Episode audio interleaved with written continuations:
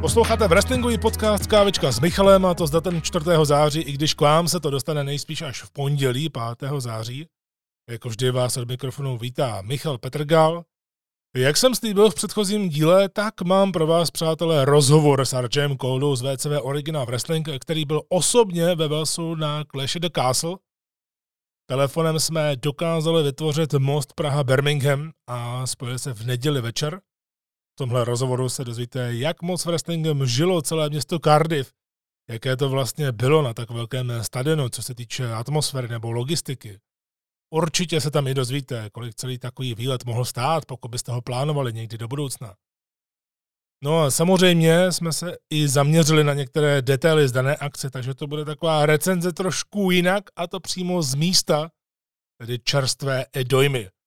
A já už to nebudu dál protahovat, takže tady v Kávečce právě teď začíná rozhovor s Arčem Koudou.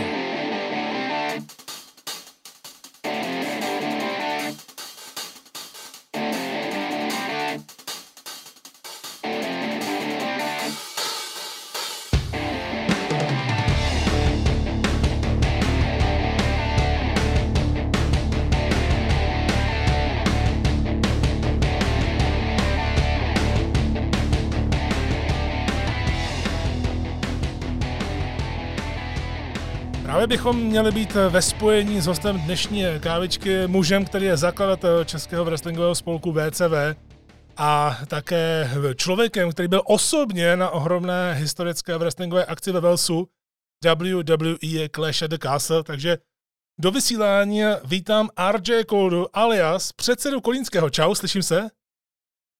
Čau, Michale, slyšíme se, zdravím tebe i všechny posluchače tvého pořadu. Tak to je paráda, skvělé, že ti slyším, a to znamená, že jsi nepřišel ohlas za ten víkend. No, to jsem nepřišel, ale je to co říct, trochu ještě chraptím, že po včerejším fandění teda to jako bylo masakr. To se vůbec takže ty lasicky, víš co, tak já jsem zvyklý, víš, znáš, to je kamořů vždycky nějaký vystoupení, takže já jsem trošku zvyklý, ale jako je to trochu slyšet malinko. Přesně tak, ty jsi zvyklý, takže ten chraplák vůbec nevadí. Jenom mi prosím tě řekni, kde se právě teďka nacházíš? Vlastně jsi...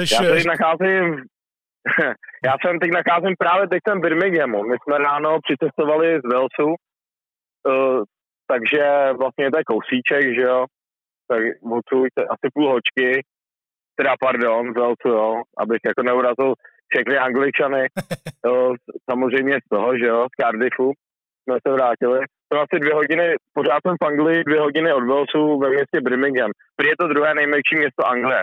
Vůbec jsem neměl o tom ani paměti. Já jsem jakoby věděl, že tam je možnost právě lítat přes Birmingham, takže vy jste letěli právě přes Birmingham i tam do Cardiffu? No. Jo, ale to byla největší sranda. My vlastně, když jsem se rozvěděl, že tady bude Clash of the Castle WWE, tak jsem vlastně, že jo, hned koukal na ubytování, to jsem koupil a pak říkám, zařídíme cestu, že jo. Tak jsem se kouknul prostě na dopravce jako letecký a říkám, tyjo, tam to lítá zrovna do Bristolu, jo, města. A Bristol, říkám, to je 15 minut vlakem, no tak to je úplně super, ne? Tak jsme to koupili, že jo, samozřejmě já úplně nadšenej, lístky jsme koupili všechno, no a tak jsme byli na dovolený v Irsku v květnu a najednou nám přišel e-mail, že nám to přesměrovali do Birminghamu, což je 200 kilometrů daleko od Cardiffu. Takže říkám, první vlastně taková překážka, říkám, to mě nezastaví, letíme do Birminghamu. No, jenže to jsem nevěděl, že v Anglii mají prostě docela jako drahý vlaky, takže jsme museli ještě vyslat krásných 200 liber za vlakama zpátky, takže to byla asi jediná překážka toho, no. Ale jinak jako let dobrý, no nezrušili to, jo, to je hlavní. A vy jste letěli v pátek nebo v sobotu? My jsme letěli v pátek ráno. To si myslím, že je asi lepší, že jo, pro jistotu, kdyby vám to náhodou zrušili, že s tím ještě něco můžete dělat, že jo? A když už mluvím o tom letu, jo, o tom přesunutí, to byl první problém a vlastně, když jsem byl v práci ve čtvrtek, těšil jsem se na pátek, říkám, konečně zítra razím, že jo, čeká nás to hodně, tak jsem začal číst, že vlastně společnost Eurowings bude mít stávku nejspíš, jo. Takže říkám, aha, a zrovna v pátek, jo, celý měsíc jsme dočekovali, všechno bylo v pohodě a zrovna v pátek chtěli dát stávku. No, takže já úplně vyklepanej říkám, no jak se tam já dostanu, že jo. Letenka do Londýna za 12 litrů, jako na pátek, nic nešlo sehnat, říkám, no tak dej tomu čer, nějak to pak vyláme. A nakonec teda jsme odletěli, což jsem úplně si vymodlil, já úplně říkám, ještě na tom letišti, ať to nezruší, ale dobrý, dorazili jsme, takže v pohodě. Tak to je hrozně dobrý, no vidíš, to se tě musím hnedka na začátku zeptat, protože jsme si spolu psali před pár týdnama ohledně Clash of the Castle a mě hrozně zajímalo, jak se ti vůbec, nebo jak se vám povedlo sehnat hotel, který jste měli snad 100 metrů od haly, nebo co jsi to říkal? No hele, no jasně, hele, já jsem se úplně divil, jo. To bylo k té aréně vlastně, k tomu Principali Stadium, to bylo v podstatě 5 minut, jo. To bylo naproti tomu baráku. Což je strašně hustý, že i jsem to viděl, jo. No má, tady stojím, koukám na barák a přímo přede mnou vlastně to bylo. No, hele, my jsme prostě zapli Airbnbčko, to znáš, že jo, předpokládám. Jasně. A koukali jsme na různě, já to kombinuji s bookingem kvůli cenám, protože ono v tom zahraničí je to teď vlastně obzvláště teď je docela drahý. No a najednou víš, tak koukáme a tam vidíme jako komentáře lidí, že tak kousejí od té haly, ne? Říkám, to zkusíme, tak jsme to bukli prostě na blin, když tak, říkám, tak si tím Cardiffem projdem, no a pak když ti to odtajní tu adresu vlastně, tak říkám, dobrý no, 5 minut od haly, takže úplnou náhodou. Ale my jsme to vlastně udělali v jeden den, jo, to byly letenky, ubytování a lístky na wrestling druhý den hned, když to otvírali, jakoby ten předprodej. Tak říkám, paráda, tě, tak se všechno zvládlo během 3 dnů a bylo to doma. To je úplně neuvěřitelné, to jste měli štěstí, protože když já jsem se díval na to, že tam poletím, tak já nejbližší, co bylo ještě datelný, jo, protože samozřejmě v Cardiffu tam ty ceny byly strašný, ale co bylo datelné, no, tak to jsem měl nějak 2 hodiny u nějaký paní domů, že bych byl v pokoji někde. No, tak to možná bylo Birminghamu, ne, někde. No, hele, možná Cardiff to rozhodně nebyl. Cardiff to rozhodně nebyl. No akorát teda musím říct, já jsem včera se díval na ubytování přes booking a normálně jsem v Cardiffu našel, je to neuvěřitelné, asi 10 volných míst a právě říkám, že tady by lidi sehnali ubytování, já nevím, proč to jako třeba před 2 měsícima nebylo možné, já jsem se na to díval ještě jednou, ale fakt včera jsem tam přímo na místě koukal na volné místa. Ano, má tam byli, tak jestli to někdo třeba odvolal nebo něco takového. Já si, myslím, že tam, jak tam mají to zdarma storno, já to taky často používám právě na festiáky. Jo, ano. No, takže to prostě můžou na poslední chvíli zrušit a najednou se to tam objeví. Tak ono víš co, v dnešní době, víš, s tím covidem a s těma všima blbostma, když to tak blbě řeknu, tak no, ono člověk nikdy neví, jestli vyrazíš, jo. To je prostě, je to takový 50/50, no. To je pravda. Hele, jak se vám vůbec líbilo v Cardiffu, protože s fotek vím, že s přítelkyně docela často cestujete právě do podobných zemí, tak bylo to pro vás poprvé, nebo jste tady už byli někdy dřív? Myslíš v Cardiffu? Ne, tam jsme nebyli, my jsme plánovali ještě před covidem, než zašla ta pandemie, tak je právě do Walesu projet si, já mám rád, že Skotsko, Irsko, tam už jsem byl a říkám, pojedeme ještě do Walesu. Já se teda vyhýbám Londýnu jak čert kříži, protože mně se to prostě nelíbí, přelidněný města moc. Tak říkám, že ten Cardiff by byl a Wales jako okolí by byl ideální, no. Tak říkáme, tak to spojíme s wrestlingem, což dobrý pro přítelkyni, že vlastně ona v wrestlingu, nebo neholduje. Ona se mnou ráda podívá, baví jenom něco, že jo, samozřejmě. Jasně. Asi to možná znáč nějak, znám. Jako, ty lidi se s tebou podívají, ale pak chceš, aby dílo dál, no to už se mi tak nelíbí. Ale chápu to, že všichni tomu neholdujeme, tak jako my, ty a já třeba. Přesně tak, chápu, že někdo to nemůže sledovat 15 hodin denně. No, jasně, asi tak. Ale Cardiff, hele, jako hezký město, ale přijde mi to takový, oproti tomu Irsku a Skotsku, to přijde takový chudej příbuznej, nechci být jako na to město hnusnej, nebo takhle, ale bylo to takový, je to takový prťavý a spíše to takový, takhle bych to řekl, prnoční život, jo, není to jako nic, jako ultra historickýho, jo, to centrum, na což jde restaurace, pizzerky, Itálie, Španělsko, to se mi moc nelíbí, akorát teda musím vyzvihnout, abych je jenom nepomlouval, mají krásnej ten hrát, jo, to byla pecka, to jako opravdu se mi strašně líbilo, tam jsme strávili 3 hodiny teda ve frontě na Undertakera Experience, ale to byla náhoda, jo. My jsme šli na hrad, když jsi tak na to město, říkám, tak se projdeme, před show máme celý den a najednou Undertaker Experience, říkám, jo, tak se tam podívám, říkám, hele, docela jako malá fronta, tak jdem, no, tak jsme tam vyčekali a když jsme vyšli z toho Undertakera, možná se k tomu pak vrátíme, co tam bylo a tak, když jsme vyšli, tak tam byla asi 4 kilometrová fronta až někam do města. Říkám, dobrý, tak jsme to zvládli. Takže město tak půl na půl. Kdo má ránoční život, doporučuji, je to super. A kdo jakoby holduje historii, tak určitě Cardiff chtějí hrát fakt pěkný, no. Takže pro mě tak pade na pade, ale mně se to jako líbilo, nemůžu říct, že to bylo úplně nejhorší, to ne. A co říkáš na ten jazyk, na tu velštinu?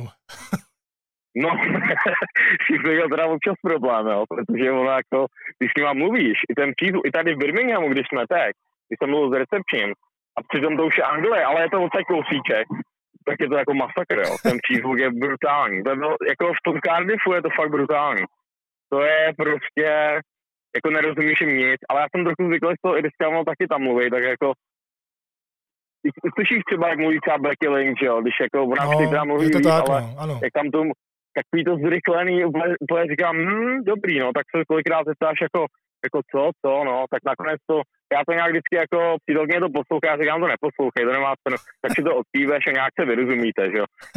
Prostě to, takhle to já vedu, no, spíš. Hele, proč jsi se vlastně rozhodl, že osobně navštívíš Clash of the Castle? Co byl tvůj hlavní důvod? Co tě nejvíc popostrčilo, aby si skoupil lístky a nakonec tam odletěl s přítelkyní? Hlavní důvod prostě byl to. Hlavní důvod nebyl ani vůbec výlet pro mě pro přítelkyně, ale bylo to, že prostě WWE je tady jako v podstatě pár kilometrů, když to řeknu, byl by od nás. Jako říkám, je to fakt šance, tyjo. Má to vlastně rozměry trošku WrestleMania. Já vím, že to není takový jako pro ty Američany, ale pro ty Evropany tohle byl úplně brutál. A prostě hlavní důvod, proč jsem se rozhodl, že to je fakt tak blízko. Říkám, tam musím být, to nemůžu prostě nechat takhle ladem ležet. Prostě tam pojedu. Takže to byl hlavní důvod, že je to blízko. Takže toho určitě teďka zpětně nelituješ vůbec, že jsi letěl. Ne, vůbec. Já jsem nadšený ještě teď, když toho mluvím. To naprosto chápu. Hele, když jste přiletěli, bylo hnedka na ulicích poznat, že se bude dít něco velkého, nebo to podle tebe byl pro Cardiff takový obyčejný den? No, to právě vůbec ne. To se mi strašně líbilo, to možná přičet nějaký příspěvky, já jsem tam trochu na to rozepsal, že se mi líbilo vlastně. Když jsme přijeli, my jsme vlastně přiletěli, že do Birminghamu, a koukal jsem už tady Birmingham na nádraží, říkám, ty žádný fanoušci, říkám, to je divný, přitom je to odsud jako opravdu, to je nějakých, nevím, 80 kilometrů, říkám, to čekal bych ve vlaku, víš, nějaký lidi v tričkách, něco takového. No, tak jsme vlastně jeli a proč se vrátím k tomu vlaku? My to byla výluka, tak jsme přistoupili, už jsme byli 20 minut od Cardiffu, přistoupili jsme tam, na našich místech seděl takovej prostě silnější pán, trošku hodně silnější pán, jo. A já jsem byl jako naštvaný, říkal, no tak dobrý, tak to přežiju, já nemám tak rád, jako když tě někdo zasedne místa, ale sám víš, jako nemá se cenu hádat, prostě, tak to rozjedem. Tak jsme vystupovali a já jsem měl na sobě tričko Drewa McIntyra, že jo. No a ten týpek právě na mě šánul zezadu a říkám, ty co chce, a najednou, ty úplně tam, čau kamaráde, jdeš taky, jo, to vyhraje McIntyre zítra, říkám, no vidíš, ty jsi tam seděl na místech, tak já ti to odpustím, že jsi wrestlingový fanoušek.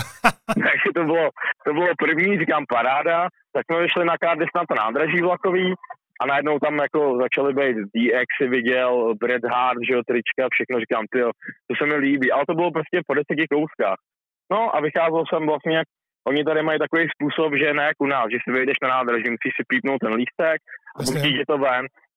A ty branky týpací byly polepený, že jo, tam všude Riddle, Roman Reigns, prostě všichni, říkám, no tak to je úplně nádhera, jako prostě, to je, tak to mě úplně uchvátilo, jo, první chvíli, taková blbost, že vidíš ty plakátky na těch otvíracích dveřích, říkám, tyjo, tak to je hustý. Tak jsem vyšel před nádraží, tam jsem, říkám, tak jsem zapálil, že jo, po 7 dnech, a najednou koukám se otočím a přede mnou ta hala, jo, to bylo zároveň taky skoro před nádražem, říkám, aha, takový tam 30metrový plakát Roman Reigns přes tou halu, říkám, no tak to je ideální, jo, tak to mě úplně uchvátilo, říkám, no tak to nemá chybu prostě. No a jak jsem říkal, pak jsme se šli odložit, šel jsem do města, chtěl jsem teda, abych se vrátil k tomu, já jsem chtěl jít do toho Superstoru, který otevřeli vlastně WWE, situaci jako otevřela Superstore v jednom vlastně obchodním centru, říkám, tak tam jdeme. Tak, když si něco koupím, víš, abych to nehrotil v té hale, protože mi bylo úplně jasný, že do 70 000 lidí to bude masakr.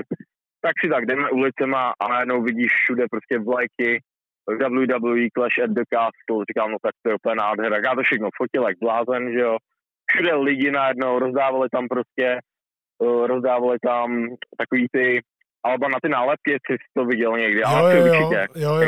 No tak tam zadarmo úplně chcete, říkám, no jasně, já chci, tak mi paní dala 3, viděl jsem nadšenej, říkám, to já to dám bratránkovi, že jo, úplně byl nadšenej z toho.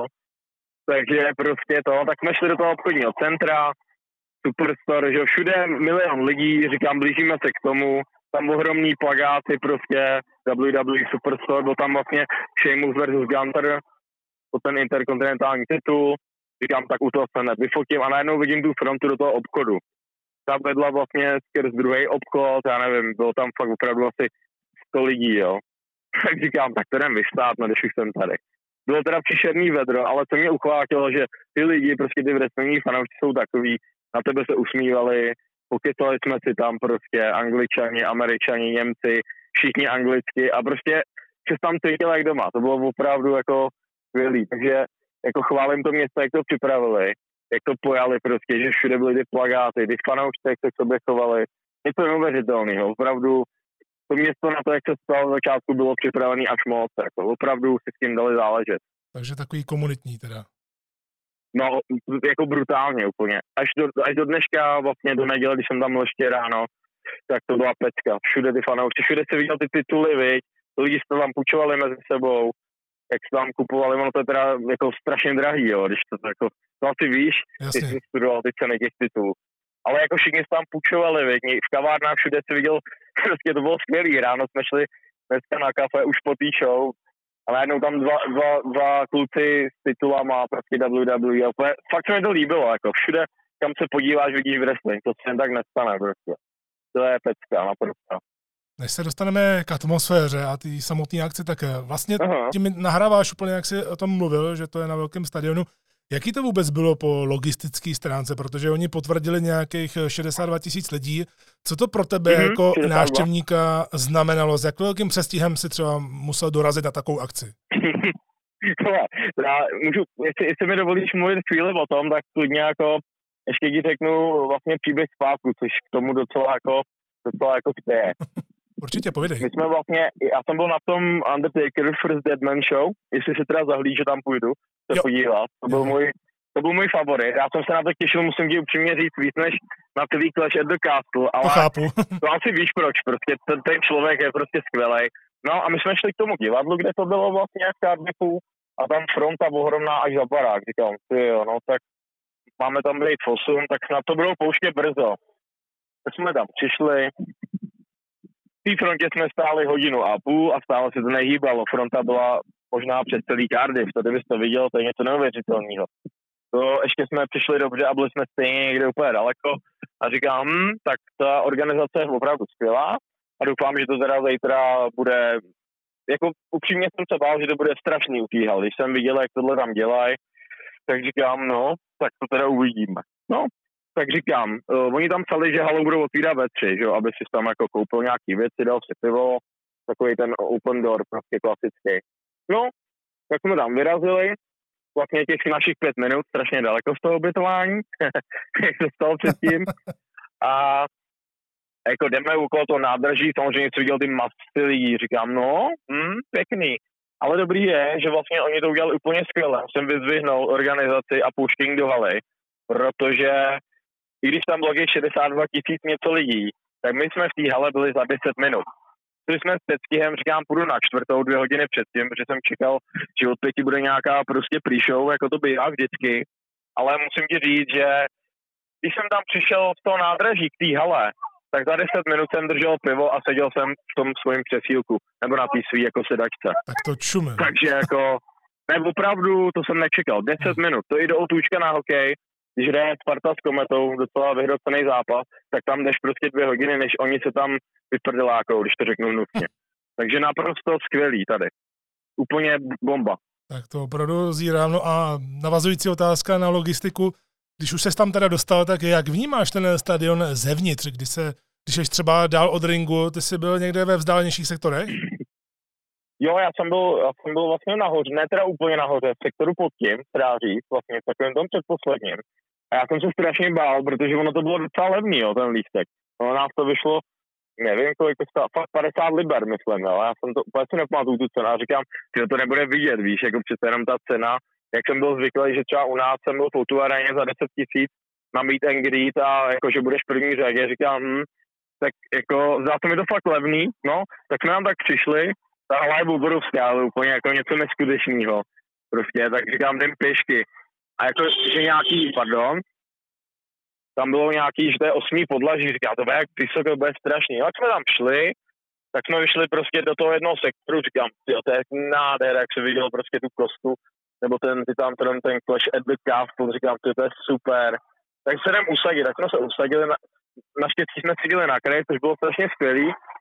No a jako koukám tak na ten ring a říkám si, jo, to je krásně vidět, jo. Ale mě se líbilo, víš, na tom, já bych si fakt nepřel, já jsem viděl, že nějaký ten váš kamarád z Německa byl až u ringu, že jestli nepletu. Jo, je to tak, no.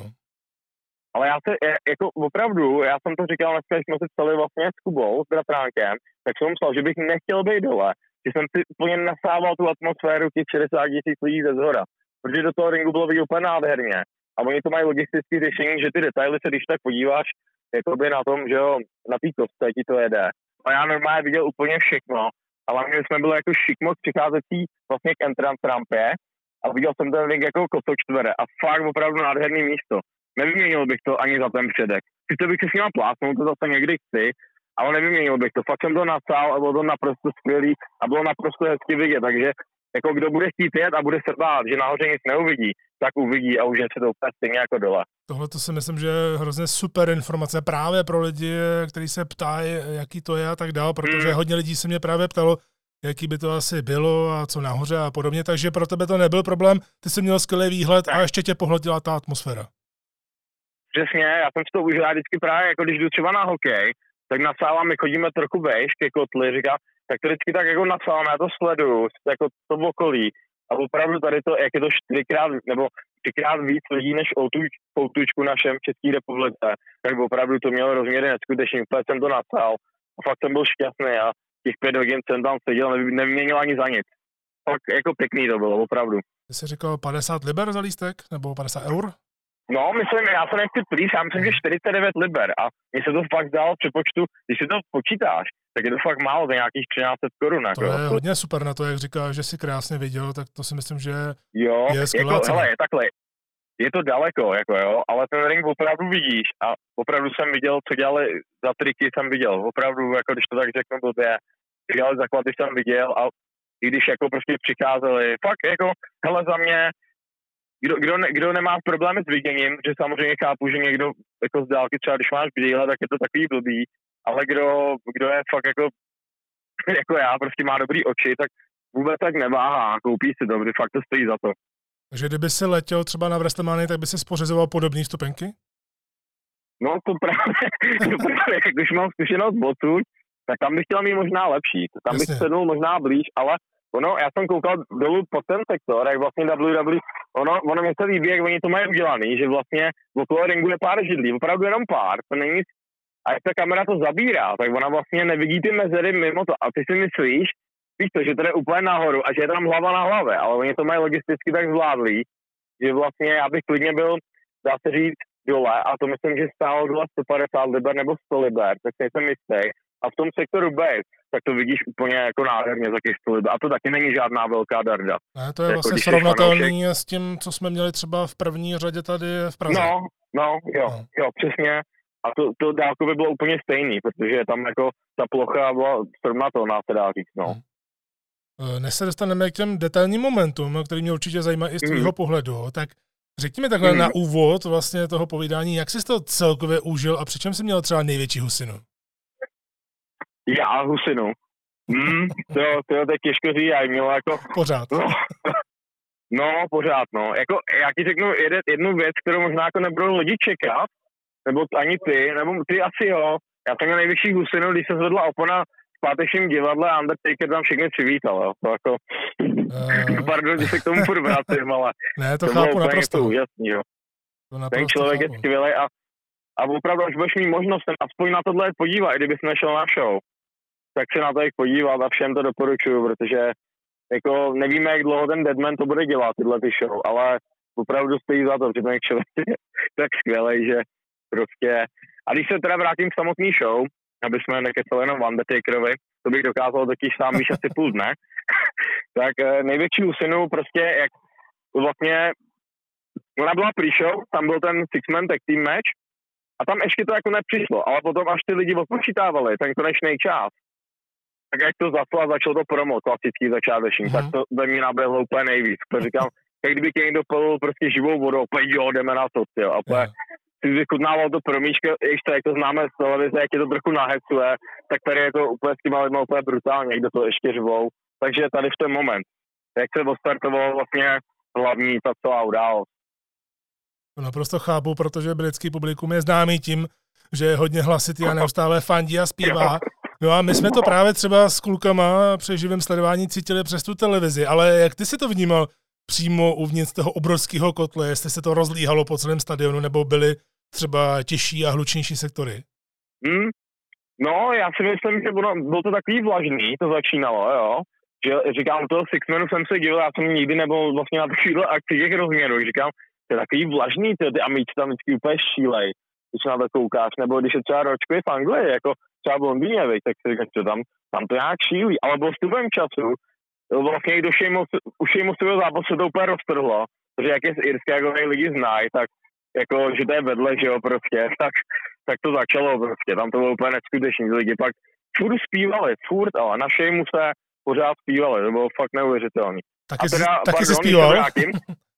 No samozřejmě, já jsem se nemohl, i přítelkyně, což je dobrý, jo, že jí to vstává ta atmosféra, to jsem byl strašně rád, že se tam nenudí, fakt jí to vstává, ale musím říct, ještě u toho vlastně prvního zápasu, jak zápasili ten Women's Six-Man Tag, tak na to, že byla třeba Bayley heel, tak ji tam dobře vyvolávali, jako. Jo, tam to bylo oblíbená, tam zpívali furt, no, tak tam to bylo, ale to bylo furt vlažný, ale pak na toho Sheamuse to bylo fakt nádhera, to byla pecka. Takže odpověď na tvý otázku, prostě jak to tady dlouho nebylo, tak ty lidi opravdu byli vlažnější, ale pak se rozjeli, jako u třetího zápasu to bylo úplně neskutečné.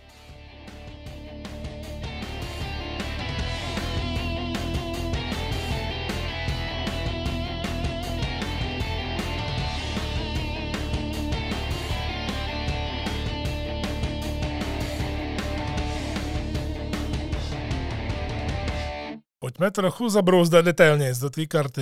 Tématem číslo 1 samozřejmě byl hlavní zápas Roman Reigns versus Drew McIntyre. Jaký jsou ty jejich nástupy takhle naživo? Naživo? No, já jsem teda čekal furt, asi jsme všichni čekali, že začne Broken Dream. Jo. To už začalo, jo, tak v té chvíli lidi úplně vyboukli. Prostě já taky úplně říkám, jo, a přijde k něco je. Já říkám, to je stará druhá písnička, to je prostě perfektní. Ale jako škoda, že na ní nepřišel, no, že to bylo jenom takový vlastně promíčko před tím jeho příchodem, no. Ale chápu, že mu asi chtějí nechat tu nástupovku, co má, protože já si myslím, že to je skvělá. Taková ta skotská prostě bez slov. Ale jako k tomu příchodu je to super, jak jde McIntyre s tím mečem, prostě a ty lidi, on jak jde, prostě s tím mečem ukaze, jak postupně vidíš ty vlny lidí, u té příchodové rampy, jak se zvedají, je vlastně úplně nádhera, takže jako Drew to měl úplně speciálně, ještě s tím Broken Dream. A Roman Reigns se týče, tam je výborný to, jak ty lidi bučili na něj prostě a zároveň ho měli rádi, jo. On je podle mě podobnej trochu jak Cena v této chvíli, jo. Jako opravdu hodně lidí mu fandilo, ono to nebylo asi tak vidět, možná v televizi. Nebylo. Ale hodně lidí se tam jako poštuchovali ty lidi mezi sebou, jo. Jako trošku, ale jako tak ze srandy. Ale super, jako, jak má on tu nástupovku, mě se třeba ta jeho nástupka teď líbí. Ty dva tituly, jak se blíštily jako naživo, pecka, to taky. No, takže oba naprosto famózní ty nástupy. Já právě při tom nástupu Reignse mám vždycky pocit, jako kdyby přicházel nějaký boss videohry a ty vůbec nevíš, jak ho porazit. Jo, ale máš pravdu, no. A úplně i třeba, jakoby, já jsem mu ani nefandil, já jsem opravdu chtěl, aby to McIntyre třeba vyhrál. Ale musím říct, že ten jeho příklad jako člověk i brouká tu písničku, tu Reignse, jo. Takže ono ti to vstáhne, opravdu, jakože, jako, takže fakt je to takové, jak říkáš, no, teď to úplně vysky, jak boh prostě z videohry a řekneš, kdo tohle blázna může prostě zastavit. To je nemožný, no. Je to tak, opravdu to tak je. A jak lidi vůbec vnímají, já jsem na něj malinko alergický, na ten meč, ale jak vnímají ten meč u Drewa McIntyre, je to takový ten symbol právě těch britských ostrovů, nebo jak ty to vnímáš? Je to pro tebe součást Drewa? No já taky, no mně se to taky moc nelíbí s tím mečem, jo. Oni to pak začali přehánět, přesekávání provazu a takovýhle věci moc už nemusím, ale jakoby, já si myslím, že to sem patří, jo. Prostě ten meč, jo, takový ten symbol prostě toho skotského válečníka, takže mě to sem pasuje, ale já bych to možná za mě třeba ukončil tady právě. Jo, a teď tak bych šel tou cestou, že bych ten match zahodil. Takhle bych to udělal já. Jak jsem viděl ten, myslím si, že to i bude. Já se taky myslím, on jak přišel, protože on ho neměl posledních pár týdnů. A jak s ním přišel neměl do toho stadionu, říkám, ne, zase ten meč, dej ho pryč. No, já ti naprosto rozumím, ale jako říkám, sem se to hodilo a už bych ho tady nechal. Prostě nechal bych ho tady v kameni, prostě. No, doufám, že ho někde ztratí třeba při letišní kontrole. No, tak víš to, ono by to i trošku dávalo smysl, protože vlastně on vlastně prohrál ten svůj jedinečný moment a teď by měl se vydat trochu jinou cestou, podle mě teda, jo. Zajímavá myšlenka. Za mě takhle, no. Mm. Ten zápas jako takový se promítl teda na obrazovky hrozně epicky, protože ty diváci byli úplně šílený u toho. Mně se líbily ty momenty, kdy se třeba nedělo vůbec nic, ale lidi skandovali, tleskali, zpívali. Mě to třeba hodně připomnělo v WrestleManii 18 Hogan versus Rock, kde je důležitá ta atmosféra. Ano. No ono takhle právě, když se vrátíme k tomu zápasu, tak on jako, já nechci být úplně jako hnusnej, tam nešlo vůbec ani o ten zápas, a tam šlo, jak ty lidi proti sobě budou vystupovat, ty dva borci, jo. Prostě oni se tam třeba zvedali několikrát na suplex, jo, místo toho, aby do sebe šli, a ty lidi jak zpívali, prostě, jestli si to všimnul, zrovna u toho zvedání na ten suplex asi třikrát, jak si chtěli dát, tak úplně, prostě to úplně neskutečný. A Reigns, že jo, on tam v podstatě ani nic neudělal v tom zápasu, on jenom, jak říkáš ty, on omlátil jako ten boss, prostě Drew se snažilo udolat a on vždycky sejmul prostě, jo. Takže opravdu jako víš co, my jsme teď zvyklí na takový ty rychlý atletický zápasy, ale pro mě třeba tohleto je důležitější, takovýhle zápas pro mě je důležitý, protože ten tě úplně vžije prostě, to je když já to ani neumím popsat. Prostě. Vyprávíš ten příběh tím tělem. Atmosféra, no. Ano. A to já strašně obdivuju u wrestlerů, že nemusí předvíst vůbec nic, ale dokážou to prodat tělem a tím příběhem prostě.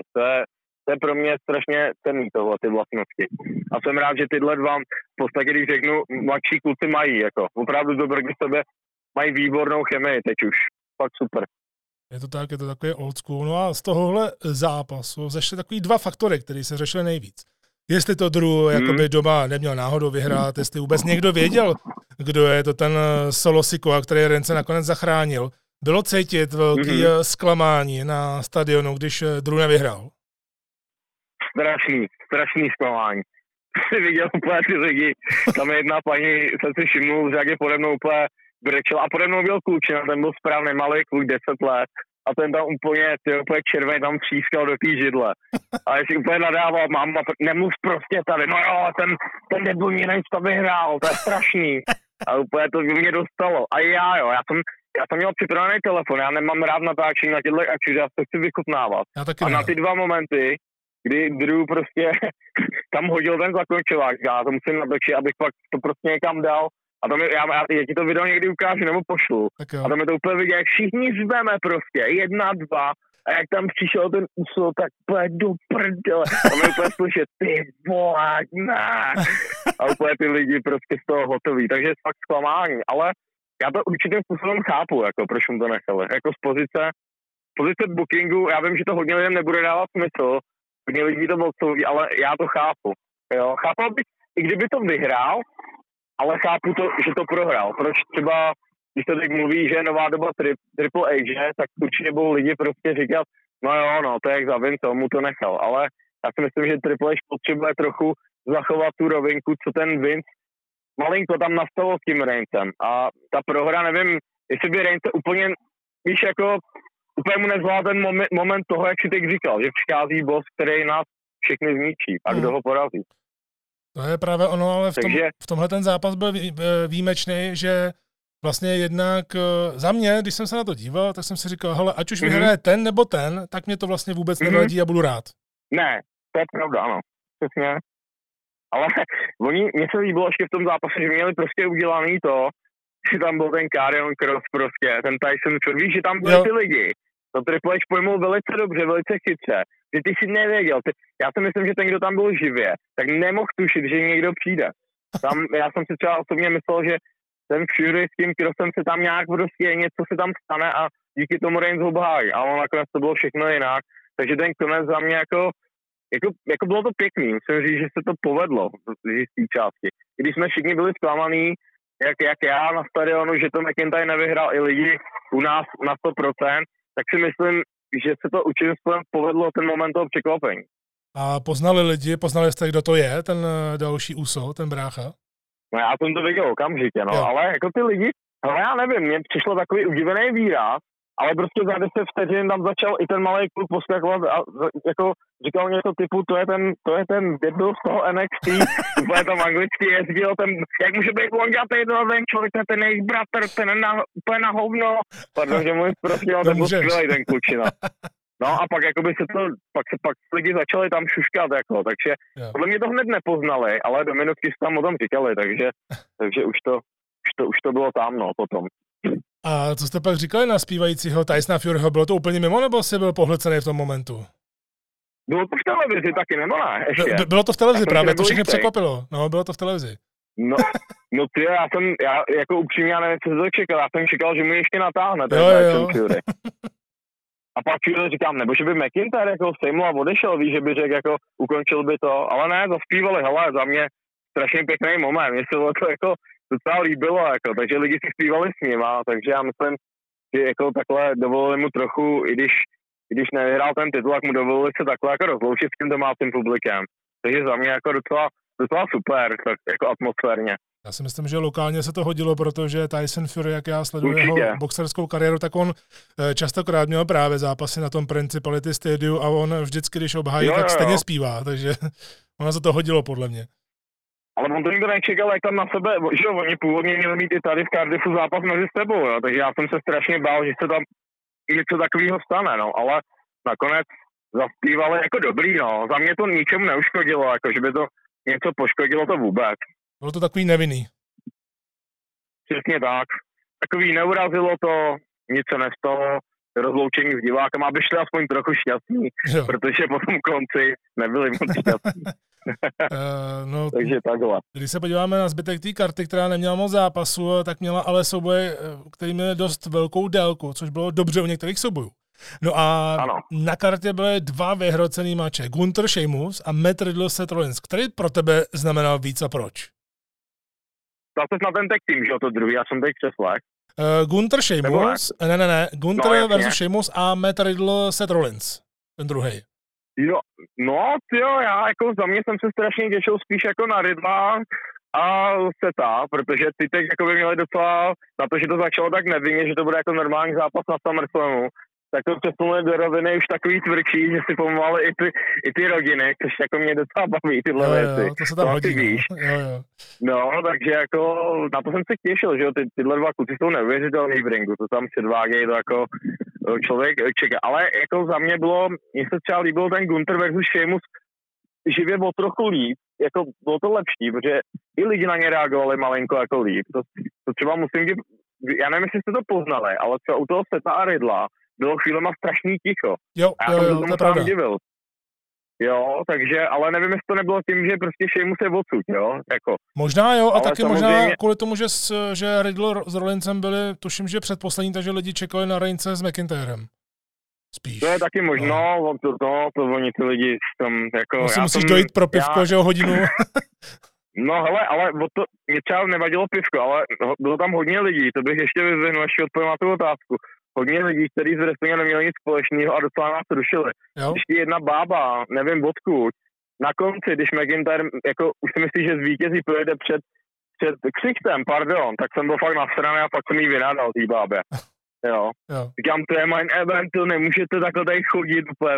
A přitom mě taky, jak byla zažraná, počkejte, až to skončí, ne? A takový to, jo, takže říkám, to mě mrzlo, hodně lidí vypadalo, jak když tam jsou jen tak, že se jdou podívat, tak je 40 liber, no. No jasně. Ale jako, nebylo to úplně tak rušivý moment, jo, to jako na to kašlu na tohle. Ale jakoby za mě, teda, jak říká, vyhrocenější sport, mně se Sheamus a Gunther byli, mně se to líbilo i víc, takový čopů a takový tvrdý zápas. Jo. Ten Sheamus byl úplně červený, jak to na něm vidět. Za mě to bylo fakt tvrdý peklo a nechtěl bych to zažít, ale vůbec. Jako. Takže chápu. Za mě tohleto naprosto povedený. Opravdu hezký to bylo. Ale vím, že se to takhle nedá úplně říct, ale byla ve vzduchu cítit ta změna, kterou navodil Triple H před měsícem, když převzal společnost. Jak si to od té doby užíváš ty celkově? No já jako, tak sám víš, že já jako Triple H, že mám opravdu rád. To víme. A všichni víme, co s NXTčkem proved, jo, tenkrát, že z něj udělal prostě něco mnohem lepšího, co jsme sledovali, si troufám říct, jako radši než Ročko a SmackDown a podobné věci. Takže určitě tam cítit je a už jenom bylo cítit to, jak se říkal, i ty storyline, jak tam běžely ty proma, že to tam prostě tohle pustěj, jo, jak tam do těch rodin a už to tam jede a jako bylo to cítit a hlavně i takový to, jak jsem ti říkal i na tom konci, jak tam byl ten Karrion, jo, ten Fury, jak to bylo rozestavený. Já myslím, je to tam hodně cítit, že to ten Triple má a já si strašně užívám tuhle dobu, protože nevíme, kdo přijde, prostě kdo zítra v ročku se vrátí, nebo už teda víme vlastně jednoho člověka, co tam asi bude nejspíš zítra. Víceméně, jo. Jestli teda můžeme takhle mluvit. Můžeme určitě. No. Že Braun Strowman prý jako podepsal znovu a vrátí se zítra v Ravu, tak to se těším. Že mluví se prostě o Wyattovi a o všech lidech, kteří vlastně za Vince éry odešli, že se vrací a podle mě, když to čteš, jo, že ty investoři jsou uvolněnější, kam jako je to takový rodinný, tak si myslím, že tuhle společnost teď čeká jako, já doufám aspoň pěkný měsíce a doufám, že i roky, no. Takže já to užívám, jako, abych ti odpověděl na otázku.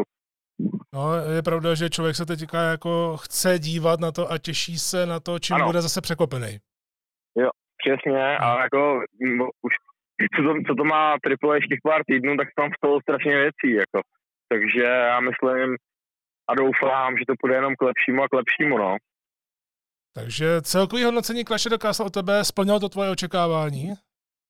Jo, splnilo. A jak si ještě vyzvihnul bych tu dílku těch zápasů, jo, že vlastně každý zápas měl bezmála půl hodinky, to se asi viděli všichni.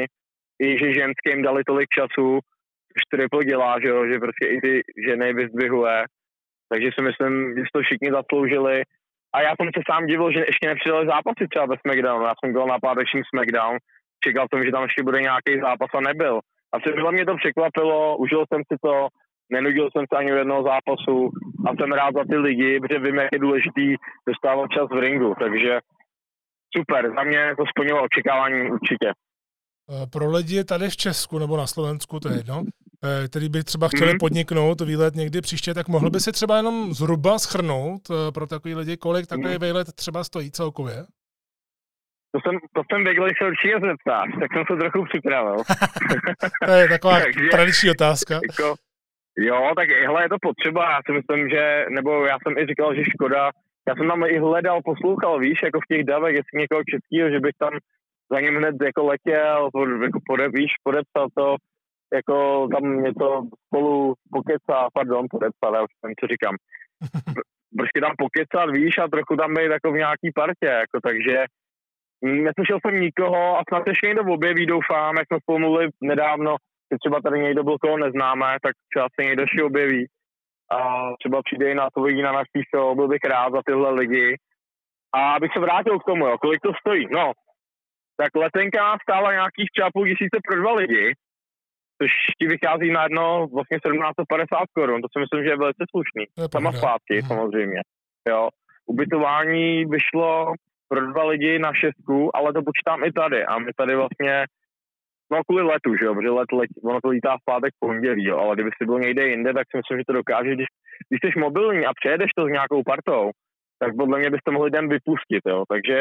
Takže 3 za ubytování za člověka, možná by to šlo i snížit, no a 1200 Kč za vstupenku, jako, takže když to sečteš takovou prdům pro jednoho člověka, asi 6500 za ten vejlet. Plus samozřejmě nějaký jídlo, ale v Anglii, že jo, tousty. Jako člověk si dokáže vyhrát, já to teda beru jako spíš i vejlet, no, přítelkyní, takže já tady nechávám trochu víc, nějaký ten merch, ale hele, já si myslím, že kdybych měl rozpočet na tohle akci 10 000, tak si tady užiju víc než dost a nejmenší budget pro jednoho člověka tady do Cardiffu, stačilo by ti mít nějakých 7-8 tisíc, abys to přežil a vrátil se domů, což jako je krásný, si myslím.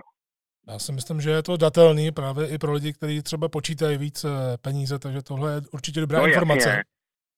Tohle já chápu samozřejmě, jako jo. Taky jsem jako dával trochu dohromady, protože my jsme byli nedávno prostě taky někde, tak jsem to nechtěl, ale říkám, musím to do toho obětovat, tak prostě nekouřím míň, no, nepůjdu tolik na pivo a mám stále Clash at the Castle, takže tam mě krásná výměna, přesně tak.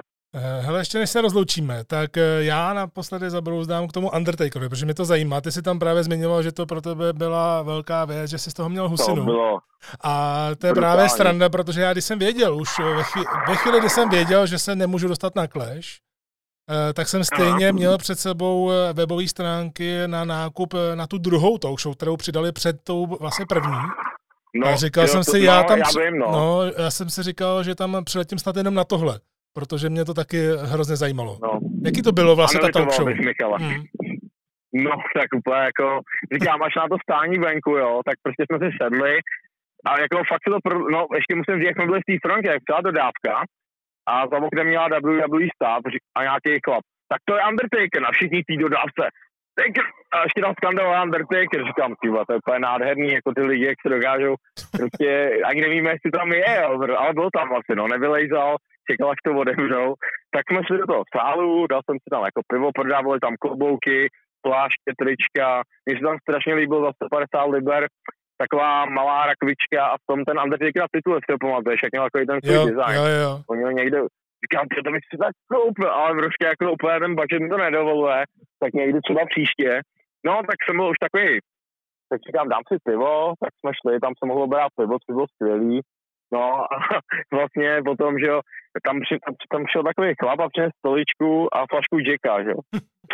To byla brda. A všichni samozřejmě, že jo, tam skandovali prostě Undertaker si dá panáka a takovýhle ty. A furt se skandoval a pak čuměl a říkám, to není možný to. Ten člověk tady není a má takovou auru, že ty lidi by skandoval i kdyby nepřišel, jo. A čekali na něj do půlnoci. No a pak tam šel jeho producent, to byl Taker, říkal, to je můj producent. A říkal, no tak nám to začne, ale no jaký bukot, ne, ještě větší než na Reince prostě. A my chceme Takera, ne, čampion, tak to je, samozřejmě to se zařvalo taky, to bylo úžasný. No pak se rozmlává plenta, Taker tam žil s tou zvíženou rukou klasickou a prostě úplně, jako nekecám, to jsem nezažil snad ani když koukám, už koukáme přes 20 let na wrestling a takový skandování, 5 minut prostě, skandování Undertaker a thank you Taker, to je jako... To je neskutečný, on chudák ani nemohl mluvit, jo, chudák prostě, tam lidi skandovali, jak si myslím, že půl hodiny z té talk show, která měla asi necelý 2 hočky, to jenom skandovalo, jo, takže jako, a ty jeho příběhy, fakt brutální, jako, a tam bylo zajímavý to, že tam se nesmí brát mobilní telefony. To jsem se právě chtěl zeptat, protože oni to psali právě dopředu, že se nesmí, no. No, já říkám, no tak chápu, no, si jsem se chtěl vyfotit, ale říkám, tak jo, chápu to. Takže já taky nemám rád, když jdeš do divadla nebo do kina, jak ti každý svítí do ksichtu, víš, tak jako já to docela chápu, tohleto. A prostě Petr pak na to narazil na začátku prej. Víte, proč nesmí nevět mobilní telefon a mně se to vysvětlení strašně líbilo. To není o tom, že nechte, abyste mě fotili. Mě už fotila miliarda lidí, jo. Takže mě to vůbec nevadí, já jsem na to zvyklý. Ale je to o tom, že já tu talk show, ono se to vždycky ubere jiným směrem, než já vám tady na začátku říkám. A chci, aby vy jste měli jedinečný zážitek a ne, aby to někdo z vás natočil a pousnul to na net a prostě, jako pak se nám to každý koukal. Vy jste si za to zaplatili, ještě se mi líbilo, že řekl velkou částku a vy si zasloužíte slyšet tuhle jedinečnou show plnou příběhu jedinečně pro vás a jenom vy. A pak říkám, to je člověk ze staré éry, že ještě ten prostě tu kayfabe žere trošku teď, když už jako mi trochu vypadlo. Takže jako... Fakt perfektní to bylo, opravdu, ty příběhy. Já jsem tam nemohl, fakt jsem se smál strašně těmi příběhům. To se dokážu představit. Každopádně, skvělá myšlenka od něj, no, s těma telefonama. Ještě, no, víš, jako, že to prostě vysvětlil a podle mě i nelhal. Ono bylo vidět, že on nám tam budeme se bavit o budoucnosti, o wrestlerech a prostě on vlastně v podstatě, on by mohl ještě 5 hodin, jo. To prostě bylo neuvěřitelný, jako jo, takže... A vypil tam teda flašku Jacka, což jsem taky ocenil u toho. Jako. Jo, to už takhle vypil u Austina, byl docela ožralý. No, jako říkám, ten člověk má auru, že by to poslouchal. Mně se líbilo, že to ještě prozradím lidem klidně, že on říkal prostě, prej, tam se někdo ptal, tam byly i otázky, ale to byly asi ty VIP lidi, co si to vlastně zaplatili předtím, tak mohli položit jednu otázku. A tam se někdo ptal, jako, jestli mu nevadí, že porušil tu kayfabe, že z toho vypadl. A on začal vybrát takový smělý věci, jakože si založil sociální sítě úplně na to, úplně hloupej tam říkal, jo. Že prostě dostal od Michal vlastně manželky trezor a vyfotil se s ní, ale pousnul to a nebyla tam jeho hlava, jo. To byl jeho první příspěvek na Instagramu, říkal. Takže že je úplně marnej, a jakože ty sociální sítě moc nebaví, ale že mu jako kamarádi říkali, jen si to založ, lidi tě mají rádi, oni ti budou ptát, no. Tak říkala, do dneška je marnej a vždycky jsem si rádi s ženou, jak to má udělat. Takže jako tak naprosto úplně skvělý tohle, to mě fakt dostalo strašně. To zní úplně skvěle, musím to někde zažít.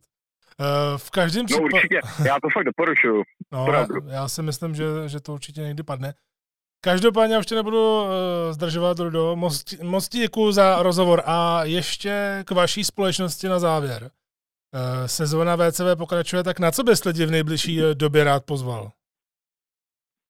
Tak já bych chtěl pozvat vlastně 17.9. to je za vlastně necelých, no už vlastně na 14 dní v sobotu, už necelých 13, že jo, to počítám dobře, jo. Tak vlastně požádáme VCV Over the Top. Je to taková obdoba vlastně Royal Rumble, bude tam turnaj Royal Rumble. Jako řeknu vám jedno, když teda posluchačům i tobě, nevím, jestli budeš moc zúčastnit, všechny vás zvu, protože máme jedno velké překvapení, to je to největší předseda pro lidi mám, opravdu se máte na co těšit, kdo tam bude v samotném turnaji, nebudu to zmiňovat, protože samozřejmě chci, abyste přišli, můžete se těšit prostě, takže těšte se na VCV Rumble, bude to skvělý. Včera jsme, nebo ve čtvrtek jsme oznámili v našem vratící se pořadu KNO, že tam bude tak týmový zápas. Ezeny, Skyton, Sebastian Bláhis, bude to taky skvělý, ty kluci jsou úžasný. Skyton je nováček, který jde nově nahoru. Uvidíte šampiona britského, jak jistě víte, máme vlastně prvního šampiona, který je z Británie, takže je to velice zajímavý, určitě tam titul bude obhajovat. Ještě teda nebudu, vlastně už můžu. Já nevím, kdy teda Michal tohle pořád vydá, jestli tak blbě říkám, ale... Zítra, v 5. září. No, tak to je v pohodě, tak to už máme oznámený zápas, dneska vyšlo video, takže uvidíte 700 versus Lord Ian o titul, takže máte se určitě na co těšit. A hlavně na Rumble, opravdu tam plánujeme spoustu překvapení. A jinak teda, abych se do toho úplně nezamotal, máme tam dva wrestlery z Rakouska, mladěvky, kteří se strašně těší, dokonce na to přijedou jejich rodiče, což mě strašně potěšilo, jo, že jakoby přijedou až z Rakouska rodiče, protože oni ještě nezápasili, tak my jsme jim dali tu šanci, aby si mohli zápasy u nás, za což jsem rád, že ta spolupráce je opravdu nutná a my chceme spolupracovat.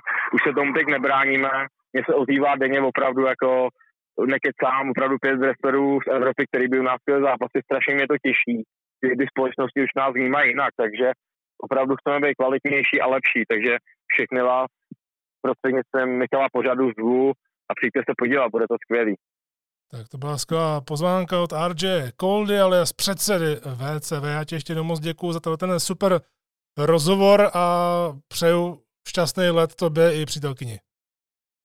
Já taky děkuju, že jsi mě pozval a určitě můžeme jít hodit řeč osobně, protože spoustu věcí tady ještě nepadlo, takže i kdyby lidi měli zájem, ať mi řeknou a můžeme se znovu sejít a ještě třeba dodat nějaké informace, které by lidi do budoucna vlastně přilákali na ty akce v Evropě a můžeme třeba do budoucna správně něco společně, může nás vyrazit víc, protože to můžu já, ty nebo někdo organizovat, jsem pro všechny tyhle věci.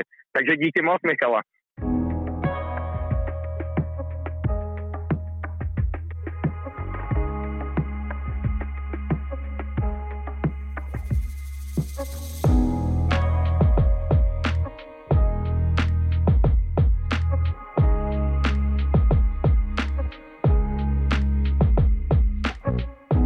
Jste právě slyšeli opravdu parádní rozhovor s Rudou, který já osobně jsem si hodně užil a jsem rád, že jsem vám ho mohl takhle zprostředkovat. V tom rozhovoru jsme se dost zaměřovali na to, jaké je to přímo na místě, takže to byla taková netypická recenze a já bych tady ještě na závěr kávičky pár kousků za sebe doplnil, kde už se teda budu věnovat spíš podrobnostem, které jsem ani neměl v úmyslu s Koldou rozebírat, protože přece jenom tam mi šlo hlavně o ten jeho pohled z místa, tu atmosféru a tak dál. A to si myslím, že se povedlo tak nějak přetransformovat do tohohle podcastu. Clash of the Castle měla být taková statement show od Triple H, že měl tím říct, že je tady. V 7. letošním díle Kávečky jsme si už povídali o SummerSlamu, jak to má uzavřít starou éru a otevřít prostor pro novou éru, nový režim. A ve své podstatě Clash of the Castle, ten statement, to prohlášení od Triple H byl tady z větší části. No a co se povedlo hlavně, tak za mě určitě to, že Triple H nasadil to, co bylo úspěšné na velkých akcích NXT Takeover, kdy ukazuje hosty v první řadě. Není to vyloženě novinka, protože i za Vince se to občas dělalo, ale bylo to především takové ukazování fotbalistů a tak dál, ale Triple H to posouvá ještě na další úroveň, kdy odkazuje na historii. Takže jsme tam viděli Berta Harta, rodinu Britisha Bulldoga, taky odkazy do minulosti na SummerSlam 92, který shodou okolností právě přes WWE DVD Home něco. Já tu stránku odebírám, teď si z hlavy nepamatuju přesně, jak se jmenuje, ale těsně právě před Clash of the Castle naskladnili Blu-ray SummerSlam 92, takže pro sběratele je to něco velkého, protože dokonce to bylo i převzorkováno na vyšší rozlišení a jsou tam nějaké ty bonusy, takže pokud sbíráte takovéhle věci, tak by vám to rozhodně nemělo chybět ve vaší knihovně.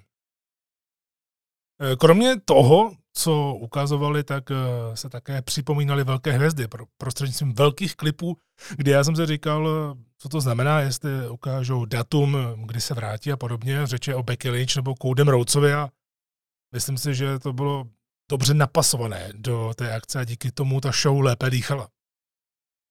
Co se týče storylines zápasu jako takových, tak když se zaměříme hned na úvod té hlavní karty, nebudu tady rozebírat pre-show, kde byl Theory, také Street Profits, Alpha Academy mám pocit. V každém případě Bayley a Spol byli na začátku a dozvěděli jsme se jednak, které měli novou nástupovku, což je možná vůbec první písnička, kromě Butche ve SmackDownu, která byla odprezentována jako první pod vedením Triple H. Já jsem zvědavý, jestli i s tím něco Triple H udělá, protože ty nové songy, to byla absolutní katastrofa za poslední 2 roky, řekněme, od té doby, co se WWE rozhádala se CFOs. A i kvůli tomu možná některé ty nástupovky musely být změněny, jako třeba Sami Zayn a podobně. Tak jsem zvědavý, jestli i v tomhletom případě se na to Triple H bude zaměřovat, ale u Bayley se to perfektně hodilo. Jednak tedy to, že máme oficiální jméno té celé frakce Damage Control, ale také máme novou nástupovku, která tam pasuje prostě. Zároveň také Damage Control potvrdila svůj účel. A myslím si, jak jsem se na to díval, tak teď pro mě bylo ještě víc důležité, že Dakota Kai a Io Sky nezískali tituly v Raw. My jsme to trochu naťukli s Tomášem v naší Free Flow kávisce číslo 8. A sice to, že jsou tam dvě věci. Za prvé, on to byl šok moment v Raw, který se dal odůvodnit, a za druhé se prakticky prosadily další 2 holky, zatímco tahle ta skupina už měla jasný cíl, takže po Clashi máme šampionky Raquel a Aliu. A teď i nebezpečnou skupinu, která půjde po hlavním titulu, zároveň také má oprávněný důvod se zlobit na ten konec v Raw. Líbí se mi, jak na to nadále narážejí a nenechají to být. Právě ta kontinuita se mi začíná líbit. To je něco, co v WWE dlouhodobě chybělo. V tom zápase Bayley odpočítala Bianku, což čekal asi málo kdo vzhledem k silnému bookingu Bianky v posledních 12 měsících. Ale je to ta dobrá cesta, protože Bianka potřebuje nové vyzývatelky a právě těmito pracemi na různých frontách se dostaneme k zajímavým zápasům. Je pravda, že Bayley se ještě potřebuje zvyknout na mikrofon, ale až si to u ní sedne na 100%, tak ona bude výborná. To naopak Bianca Belair podle mě potřebuje nutný restart nějak, protože za mě za poslední dobu, co jsme viděli, kromě tedy toho, že má skvělé zápasy, to jo, a o tom se ani bavit nemusíme, ale to, jak se prezentuje vlastně paradoxně od toho nového režimu, tak za mě působí hrozně slabě. Protože neustále omílá to dokola a není zajímavá. Není zajímavá jako babyface šampionka, protože ona už jenom neustále opakuje EST, což je fajn, protože je to její brand, ale nepřidává nic dalšího a tím není zajímavá a myslím si, že časem se proti ní lidi otočí zády, pokud takhle bude pokračovat dál A ona se prostě tím EST nemůže pořád obklopovat. Čili úvodní zápas na hlavní kartě sloužil jako takové, řekněme, kalkulované riziko od Triple H a já to beru. Prostě 6 holek dostane 20 minut na pay-per-view, tedy na prémiové akci, premium live event, což by zkrátka byla ple, tak nevím, to se asi nechytí a bylo by to divný. Dívalo se na to ple? No, to je jedno. V každém případě těch 6 holek dostalo 20 minut a to i za cenu toho, že to občas prostě fungovat nebude v tom ringu, protože my si tady můžeme říkat, jo, kdyby odstranili 5 minut a tak dále. Ale proč ne? Protože ono to zase na druhou stranu nekleslo pod úroveň, kdyby si člověk říkal, že to tam nemá co dělat. To v žádném případě. A tímhle zápasem se vytvořily dvě věci. Dominance Damage Control, což bylo zapotřebí, a také mise Bayley směrem k Biance. Naopak Aska, Alex a Bliss nemají co na práci, ale vzhledem k tomu, že Bray Wyatt se bude vracet zpátky podle všeho, tak nevěřím tomu, že by nějakým způsobem spolu nepracovali, nebo že by neměli připraveného něco pro Alexu Bliss, protože ona sama chce mít tyhle ty charaktery, tenhle ten gimmick. Neříkám vyloženě kopírka Braye Wyatta, ale celkově jít do té temnoty, řekněme. Gunther versus Sheamus, tak tohle byla ukázka toho, jestli, a nejenom ukázka, spíš otázka, jestli Gunther patří do velkého světa WWE, protože do té doby jsme tak nějak nevěděli. Ano, viděli jsme už dobré zápasy, viděli jsme také Guntra, který squashoval, to bylo ještě za Vince, pak jsme viděli Guntra, který měl zápas s Nakamurou, to byl vlastně Walter z NXT UK, potažmo NXT, potažmo předtím ještě VXW. V závěru tedy, než přešel do WWE.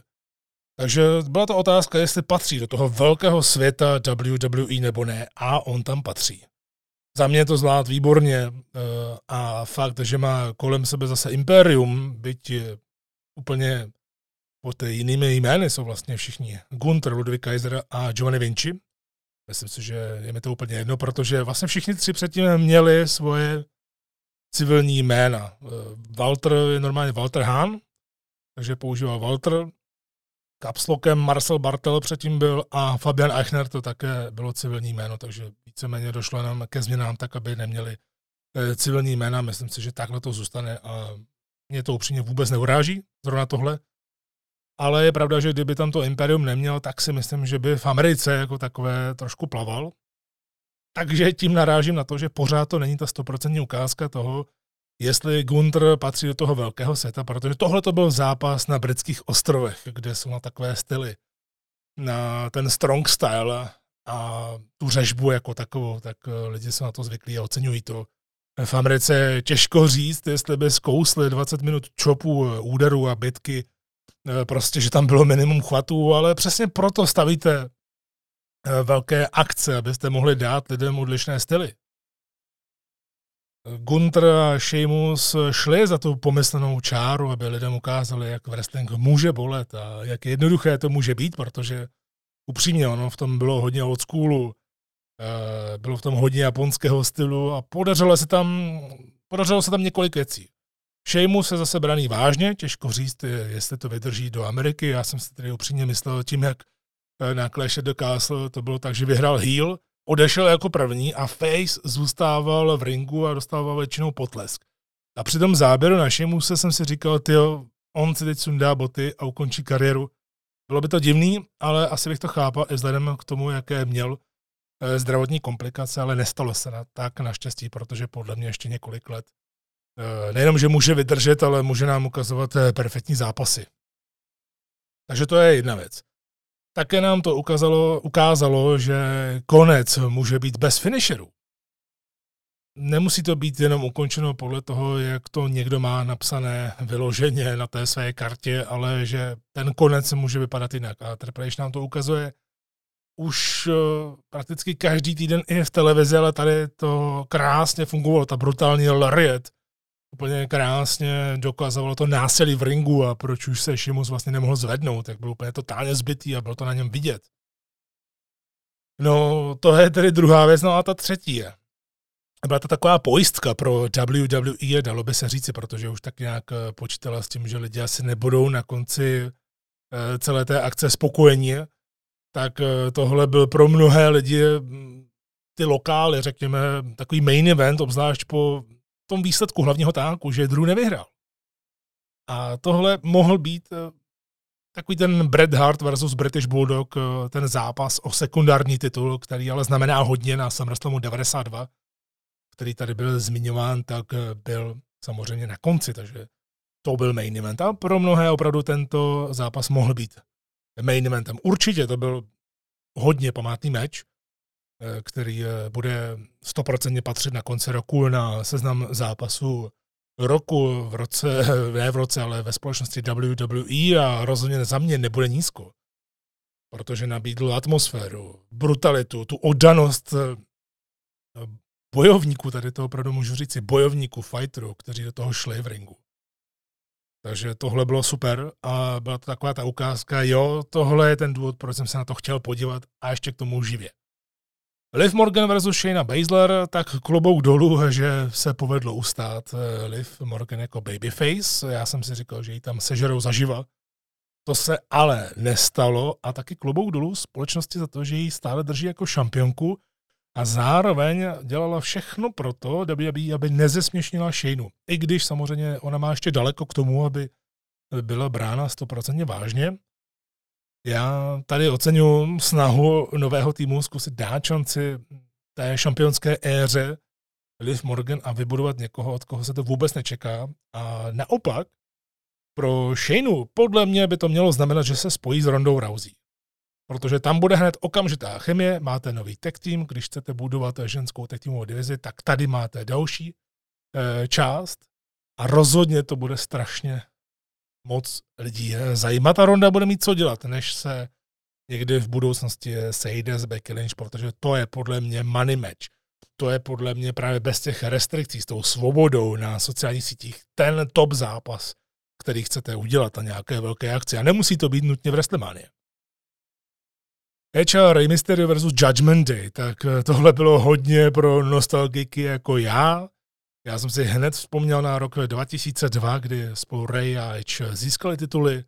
Ono to začíná být takové rozlučkové turné pro Edge, že si bude chtít očkartnout ty zápasy, které bude chtít mít. Myslím si, že určitě dojde na Edge versus Balor na nějaké velké akci. No ale samozřejmě tady je to takové složité, protože příběhově se to trošku drží lehce nad vodou, řekněme. Ale je to zároveň náročné to tam udržet, protože víme, jak Judgment Day začala, takže člověk byl spíš zvědavý, jestli se něco nestane. Ale jinak ta chemie v ringu byla fantastická. HRA vůbec nevypadaly jako dva staříci, jako dva lidi, kteří budou mít 50 let, Edge samozřejmě dřív než Rey. Třeba Damien Priest vypadal možná trochu nervózně, možná i kvůli tomu stadionu, i když on už zvládl v WrestleManii po boku Bad Bunnyho a to bylo daleko těžší, protože kdyby to nezvládl, tak ho asi Vince propustí, byla o tom řeč, že mu tam vlastně vyhrožovali v zákulisí a dostali ho pod obrovský tlak. V každém případě, i když vypadal nervózně, tak jinak to bylo výborné. Finn Balor to všechno držel pohromadě. A samozřejmě v závěru nikoho asi nepřekvapilo, že Dominic Mysterio prošel heel turnem, protože i kdyby udělali nějaký ten swerve, že to změní a Rey Mysterio bude heelem, tak lidi to nevezmou. Podobně jako předtím nevzali Becky Lynch, kdysi na SummerSlamu a právě díky tomu paradoxně vznikl The Man, tehdy před několika lety, ale tady si myslím, že na závěr, na sklonku kariéry Rey Mysteria, nejlegendárnějšího luchadora ever, tak tohle by asi lidi neskousli, i když by to bylo zajímavé sledovat Reje jako heela, tak si myslím, že tenhle ten swerve tady je zbytečný. Já osobně jsem si myslel, že tady bude trošku trolling od WWE ve smyslu toho, že to nebude Dominik, který projde heel turnem, ale bude to nový člen Judgment Day, který se tam objeví a spojí se s ostatními a říkal jsem si, hele, to by mohl být Dominik, ale jiný. Dominik Dijakovic, tedy je aktuálně T-Bar stále ještě, ale hovoří se o tom, že dostane tu možnost být tím Dominikem, jako byl v NXT, kde měl absolutně neuvěřitelné zápasy s Keithem Leem. Takže k tomuhle nedošlo. Čili určitě nikoho nepřekvapilo, že Dominik prošel heel turnem, ale spíš asi všechny překvapilo, jak k tomu došlo. A já to oceňuji, protože nepřišla zrada během zápasu, protože to utkání jako takové nebylo důležité. Ono bylo důležité podle mě pro ten odkaz Edge. Ale to, co se dělo po zápase, tak ten pohled Dominika byl nejdůležitější. To, jak byl nejdřív rád za svého tátu, ale pak si vlastně hned uvědomil, že vlastně nikdo neoslavuje jeho a že táta dává přednost někomu jinému. A oba ty momenty, vlastně než k tomu došlo, tak jak se díval a tak dále, a člověk věděl, že se něco stane. Už to všichni věděli, že se něco stane. A jenom jsme čekali na to, co. Tak ten kop do koulí Edge byl parádní. A pak si člověk říkal, ne, on to neudělá. Tátovi to neudělá. Tátovi to neudělá. Táta se s ním spojí a napadnou Edge, nebo něco takového, nevím. Tátovi to prostě neudělá. A pak přijde brutální clothesline na Reye. A to, jak tam stál, tak na televizi se promítl opravdu ten přirozený heel heat okamžitě. Ten heel heat neskazil ani Balor, jak se tam smál, co byl šílenec, přestože Judgment Day prohrála. Takže úžasný moment za mě a také moment, který může posunout Dominika Mysteria úplně někam jinam, protože za mě to nutně nemusí znamenat, že Dominik je v Judgment Day okamžitě, protože on by si mohl jít svojí cestou. Dokonce by se třeba, to teď tak nějak přemýšlím o všem možném, tak by se třeba mohlo zřeknout to jména Mysterio. A kdyby s tím všichni souhlasili, tak si třeba může dát jméno Dominic Guerrero. No, to asi ne, ale no, úplně jsem si to představil. Ještě navíc teďka z toho vyzáží. V každém případě může to znamenat hodně věcí, ale ten moment Dominik a celkově, jak ho na to všichni ostatní připravili, zvládl výborně a poskočil hodně nahoru. Takže dostaneme ten nevyhnutelný zápas Rey Mysterio versus Dominic Mysterio, jestli bude mít to jméno. Někdy v budoucnu a teď to má jiný náboj, protože to nebude jenom takový ten zápas, jen aby byl. Na to konto vlastně přišla otázka, které jsem si všiml na YouTube, takže to tady zmíním. Otázku od Miša Kleina, která se týká Judgment Day a dodává tady, za mě má Judgment Day hrozný booking, protože nová frakce musí přece za začátku být dominantní. Je to taková ta fejková temnota, protože jediné, co je na nich temné, je nástup, ale prožívají emoce, dokonce se smějou, řechtají se, tleskají, to má být temná frakce a to jsem ještě přesvědčený, že nás čeká love story mezi Dominikem a Reyou. Ne nutně, já si myslím, že ta dynamika mezi Dominikem a Reyou Ripley je zajímavá, že na to může dojít, ale nemyslím si, že jsme už v takové té éře, v takovém tom režimu, kde kdyby to někoho sice napadlo, tak pokud by s tím měli problémy někteří, tak je do toho nebudou tlačit. To si myslím, že se v zákulisí změní, takže nějaká love story, pokud bude, tak rozhodně to bude z toho důvodu, že to oba chtějí a že chtějí to posunout dál. Já se tomu nebráním, byť bych chtěl vidět spíše evoluci Dominika Mysteria, jaký bude hajzl, protože mám takový pocit, že by v tom mohl být potenciál, když nezaujme tím zápasnickým stylem jako takovým, nebo to, jak vypadá, tak by mohl zaujmout tím, jak se bude měnit jeho charakter. No a co se týče Judgment Day, tak to je těžké, protože nemůžeme to takhle brát, že je slabá, vzhledem tomu, že vznikla za předchozího režimu a hlavně okamžitě došlo na změnu kurzu. Tím, jak vyhodili Edge, tím, jak se zranila Rhea Ripley a nemohla tam být několik týdnů s nimi, takže byl tam pořád start, stop a od té doby, co přišel Triple H, tak je tam start a ono to nějakou dobu trvá. To znamená, co vlastně chtějí udělat, čeho chtějí docílit, protože oni se odklání postupně od té temnoty, ale zároveň chtějí být heelové. Já si nemyslím, že je u nich problém ten, že se smějou. Prostě oni získávají další a další vrstvy toho charakteru, kdy teď si budeme zvykat a mělo by to tak být. Bylo to i trošku slyšet od komentátorů. Tak si budeme zvykat na to, že Finn Balor je vnímaný jako lídr, přestože ještě za toho předchozího režimu se říkalo po zradě Edge, že Judgment Day žádného vůdce, žádného lídra nemá. ale teď je to Finn Balor, který by to měl vést, ať už to bude znamenat cokoliv, ale mně se to líbí. Já bych tomu rozhodně ještě dal šanci a rozhodně bych to takhle neodsuzoval, protože a určitě si nemyslím, že by za začátku jakákoliv frakce, obzvlášť healová, měla být dominantní. To je samozřejmě podle nějaké učebnice, ale nemusí to tak úplně nutně být, protože tím, čím se prochází teď Judgment Day, tak vlastně velké zápasy, ty důležité zápasy prohrává. Ale sami můžeme vidět, že to pro ní není zase tak zásadní, spíše je zásadní ta message, to poselství, které se snaží předat. A to je pro mě taky dost důležitý.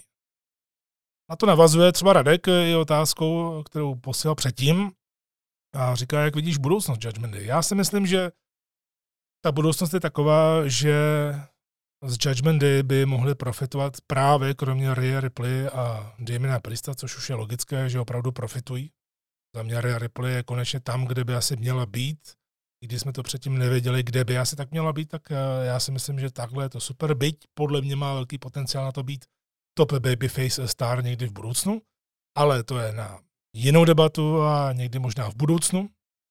Tak to je jedna věc, ale hlavně ti další, kteří tam budou, protože jak už naznačoval Edge na začátku, tak dveře Judgment Day jsou otevřené a může to znamenat cokoliv. A rozhodně pro některé bude daleko zajímavější vstupovat právě do velkého světa WWE přes nějakou zavedenou frakci. Já jsem zmiňoval jméno Dominik Dijakovic, který byl bohužel v neúspěšné frakci Retribution, ale sem by se určitě hodil, a nebo pokud bychom šli dál a dál, tak by rozhodně mohl být časem lídr Karrion Kross, někdo takový, kdo má podobné myšlenky. Dokážu si to představit, že by se tak nějak spojili, ale samozřejmě zároveň teď chci vidět, aby Karrion Kross šel sám za sebe. Tak tolik Judgment Day. Matt Riddle versus Seth Rollins, což na kartě byl takový trochu skrytý poklad, řekněme, protože o zápase se tolik mluvit nebude po několika měsících, jelikož měl těžkou pozici, to, že byl před hlavním tahákem, ale jak Riddle, tak Seth Rollins předvedli jednu z nejlepších show v rámci toho zápasu na celé akci. Byla tam ta čistota, preciznost, emoce, technika, to všechno bylo na 100%. Plus mě tady konkrétně se líbil i faktor toho, že se tady myslí na booking, protože u Riddla byla otázka, jestli už je na té úrovni, že může být vnímaný jako main eventer. A u Rollinse byla otázka, jestli konečně letos vyhraje taky nějaký velký zápas. No a právě ta výhra Rollinsovi pomohla do dalšího období, že může ospravedlnit časem třeba svoji další výzvu Romana Reince. U Matta Riddla se ukázalo, že jeho charakter zatím nedokáže pracovat s emocemi, to se mi hrozně líbí.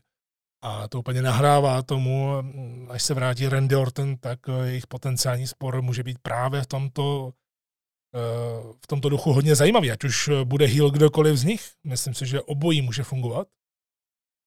No a právě to, že nedokáže pracovat Riddle s emocemi, tak prohrál. Protože až moc se soustředil na tu pomstu, že ho to stálo zápas, a to bylo na tomto skvělé.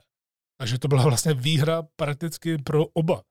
Jelikož Riddlovi to dodá další vrstvu jeho postavy a Rollins bude vnímán stále jako top star, která i po 3 porážkách s Coudym v řadě může klidně vyhrát cokoliv. Tak a dostáváme se k main eventu. My už jsme ho trochu rozebírali s Coudou v rozhovoru, takže o atmosféře u Romana Reince s Drew McIntyrem se nemusíme bavit. A je jasné, že tohle utkání bude asi lidi rozdělovat nejvíc, ať už na ty, kteří říkají, že tohle byl klasický WWE main event jakoby pod Vincem, kde se zase nikam nic neposunulo, nebo na ty, že jsou rádi za obhajobu Romana Reince. Já jsem na začátku po skončení rozhovoru s Koudou mluvil o tom, že tohle mohla být statement show od Triple H, kdyby vystřelil třeba McIntyre na vrchol a zároveň by ukončil nejpovedenější produkt posledních 2 let i pod Vincem. No a ať už tam byla jakákoliv politika, já do svých recenzí to nerad zapojuju, když člověk třeba pak něco ví, a teď momentálně jak natáčím, tak nic nevím, co by se tam mohlo dít v zákulisí a je mi to upřímně jedno. Tak když o tom budu přemýšlet sám za sebe, tak tady se prostě ukázalo, že příběh Romana Reince je hodně důležitý a skoro až posvátný pro WWE, ať už pro jakýkoliv režim, že ani Drew McIntyre skoro doma, ani při prvním UK eventu po 30 letech to nebylo na historický přepis. Takže pokud si tohle Triple H dovolí, ať už po jakémkoliv tlaku od kohokoliv, to je u mě úplně jedno, tak pokud si tohle dovolí, tak proto musí mít sakra dobrý důvod. O tom jsem 100% přesvědčený. V tom rozhovoru s Koudou jsem říkal, že jsem do toho eventu, do Clash of the Castle přistupoval k tomu, že mi vlastně jedno, kdo vyhraje. Protože obojí pro mě bude win-win situace a tak to vlastně je s Tomášem. Koprošťákem jsme rozebírali to, jak je to vyrovnané. I sázky, jak byly vyrovnané. Jsme rozebírali v posledním díle Kávečky.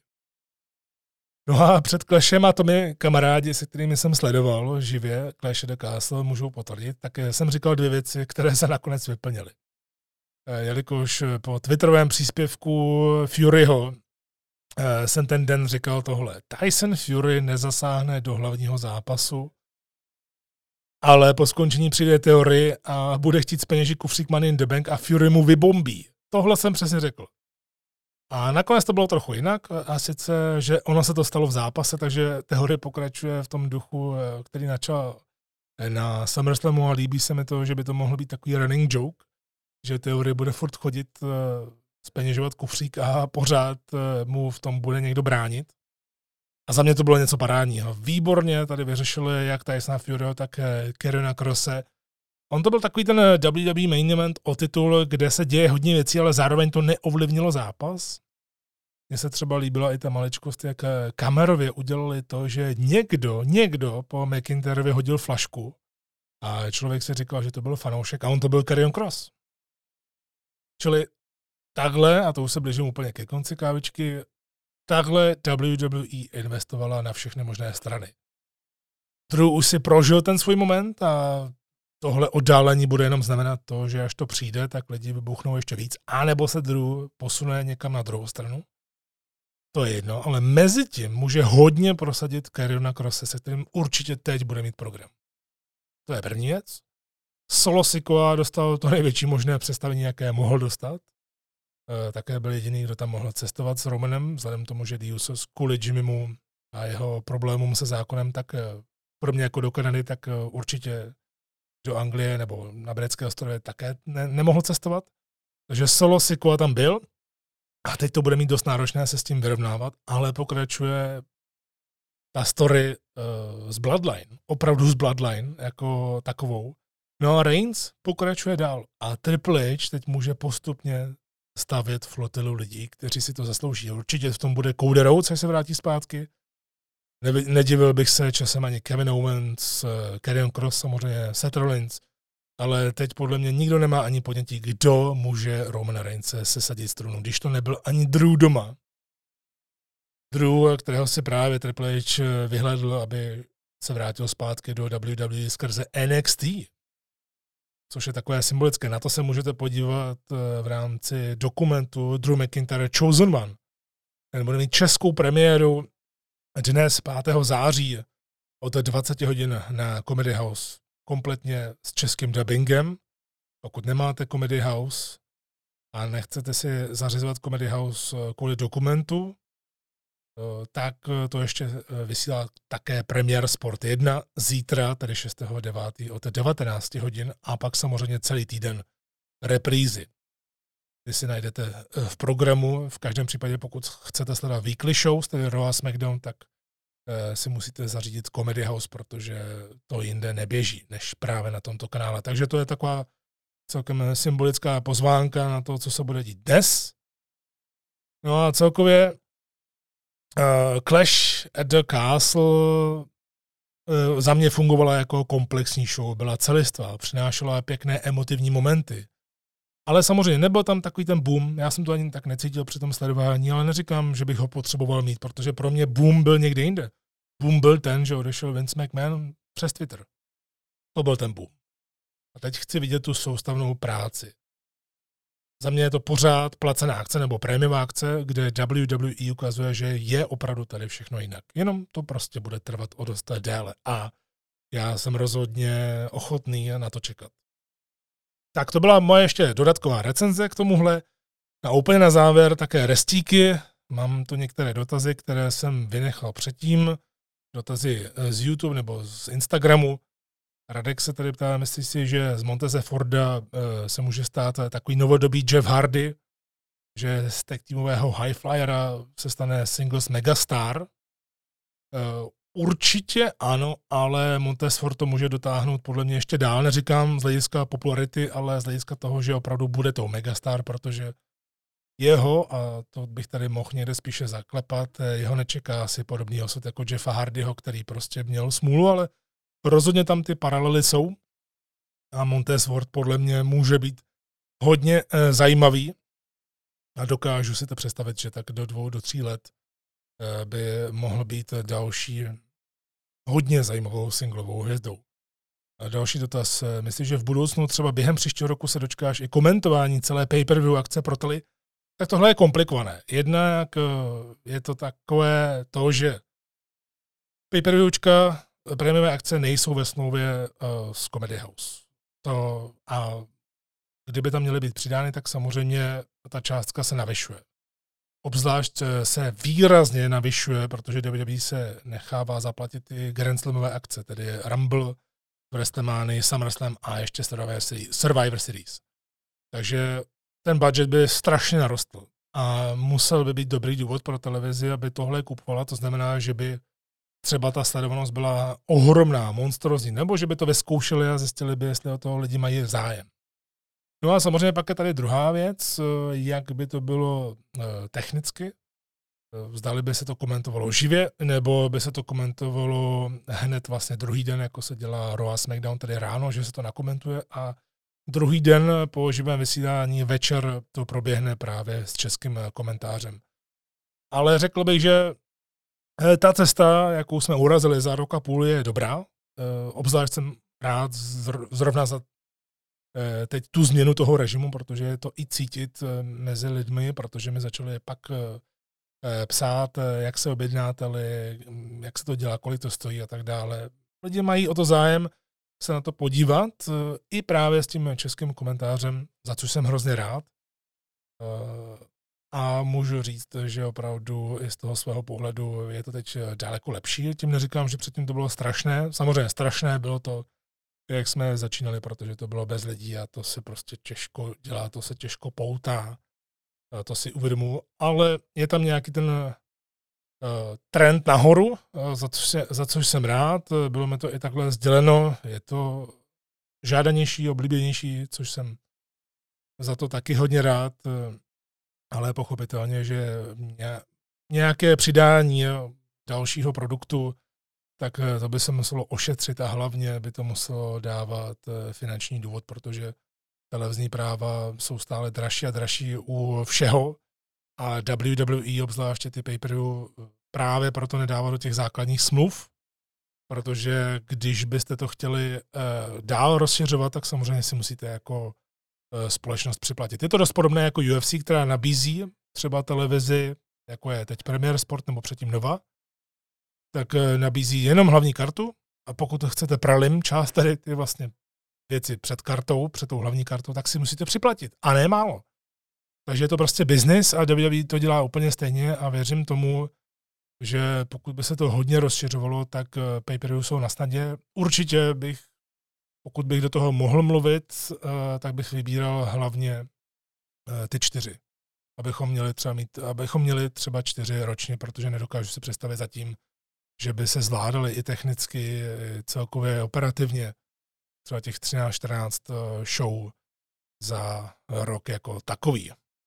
Takže to byly moje odpovědi. Já vám moc děkuju za pozornost. Dnes ten díl bylo něco delší právě i díky tomu, že jsem tady měl Koudu, tedy předsedu Kolínského, na skvělý rozhovor, mě hrozně bavil, jsem za to rád a věřím, že si to v budoucnu zopakujeme právě třeba s očí do očí a budeme se bavit i o nějakých dalších věcech, třeba právě o jeho, řekněme, fandomu vůči Takerovi nebo Triple Hovi, takže věřím, že jste si také ten rozhovor užili a můžete právě nadále psát komentáře, dotazy a tak dále a u další kávičky se k tomu dostanu, budu se tomu věnovat. Ale pro tuhle chvíli už je to opravdu všechno, mějte se moc krásně, užívejte All Out, NXT, která teď měla World's Collide, já se na to všechno teď právě po skončení natáčení chystám, i s kamarády máme sledovačku AEW All Out a věřím k tomu, že se také dostanu k nějakému tomu povídání o téhleté placené akci, která má asi také 45 zápasů na kartě, kdybych to měl přenat. V každém případě mějte se moc krásně, děkuji vám za poslech a také za podporu tohoto podcastu. Jako vždy, káva s vámi, mějte se fajn a opatrujte se.